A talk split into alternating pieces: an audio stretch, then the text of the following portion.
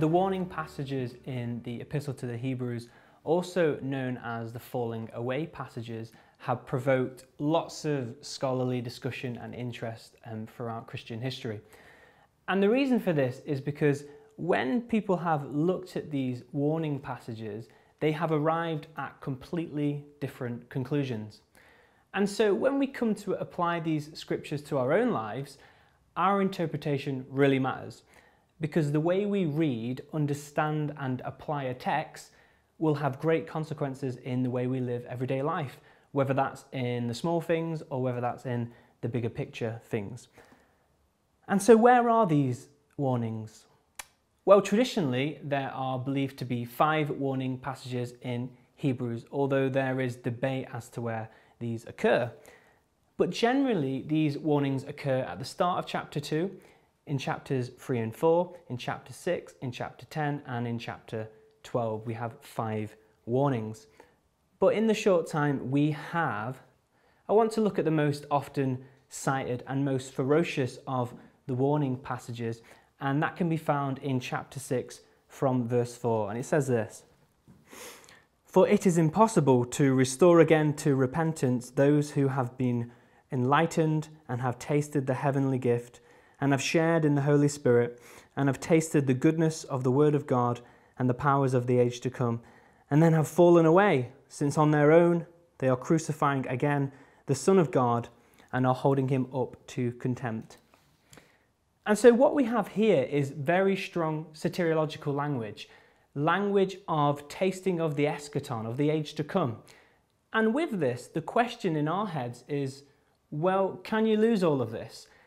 Can you taste of the age to come? Can you participate genuinely in the Holy Spirit and yet fall into apostasy?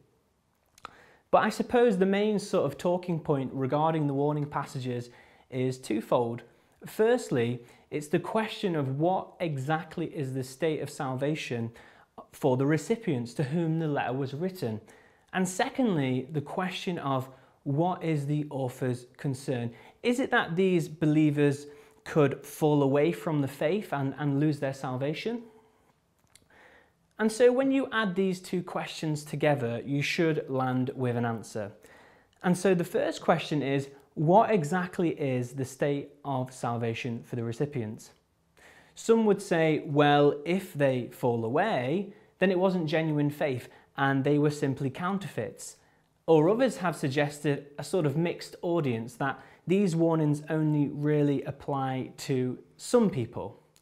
The general consensus, though, for most scholars is that the recipients were real Christians the language of tasting of the age to come, of participating in the spirit, of being God's house, that language from the start of chapter 3, of sharing, participating in the heavenly calling. And in chapter 5, verse 12, the recipients are told that actually they should be teaching the contents of this letter by now.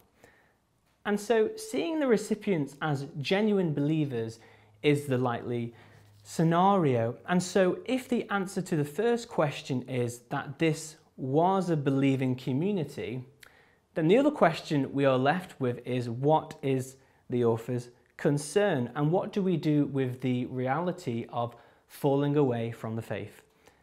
It is clear from the type of language used in Hebrews that apostasy was a very real danger within the community. And as Barnabas Lindars suggests, Hebrews is trying to pull the recipients from the brink of apostasy.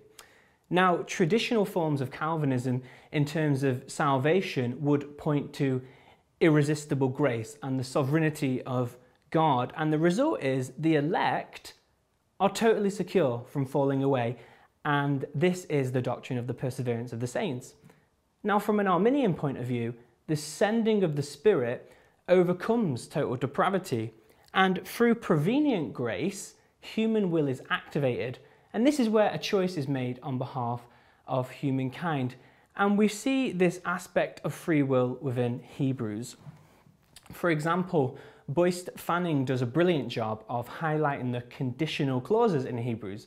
Those bits, for example, in chapter 3, where the author says, We are God's house if we hold firm we are partakers of Christ if we hold on to our first confidence to the end.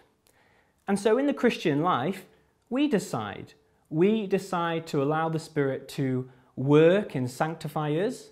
If we don't, then the result is backsliding, and then sin crowds Christ out of our lives, as the book of James tells us.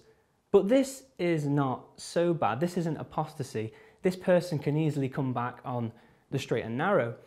But if it gets worse, the further result is total apostasy and the repudiating of Christ, the refusal to accept him. And then the follow up question would be if you commit apostasy and turn away from Christ, if the situation gets this bad, then can you return? Is there a second repentance? And Hebrews answers this at the start of chapter 6 and tells us it's impossible.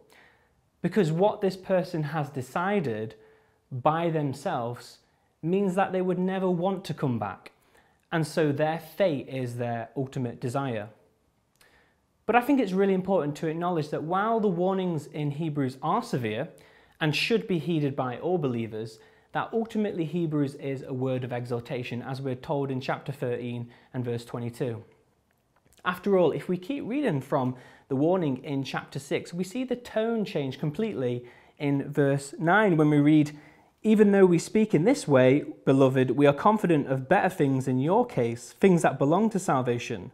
For God is not unjust, He will not overlook your work and the love that you showed for His sake in serving the saints, as you still do and we want each one of you to show the same diligence so as to realize the full assurance of hope to the very end, so that you may not become sluggish, but imitators of those who through faith and patience inherit the promises.